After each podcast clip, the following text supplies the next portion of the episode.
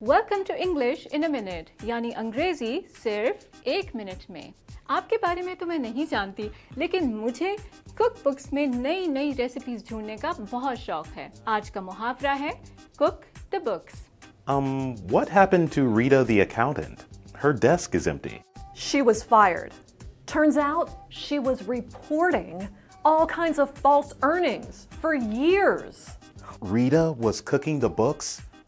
Wow, that does not seem like her. So kick the bucket کا مطلب ہے کہ کسی ادارے یا کمپنی کی آمدنی کے بارے میں بد دیانتی سے کام لینا یہ غیر قانونی ہے اس محاورے میں بک یعنی کتاب کا مطلب ہے اکاؤنٹنگ بک جس میں ادارے اپنی مالیاتی معلومات کا اندراج کرتے ہیں اور یہ تھی انگریزی ایک منٹ میں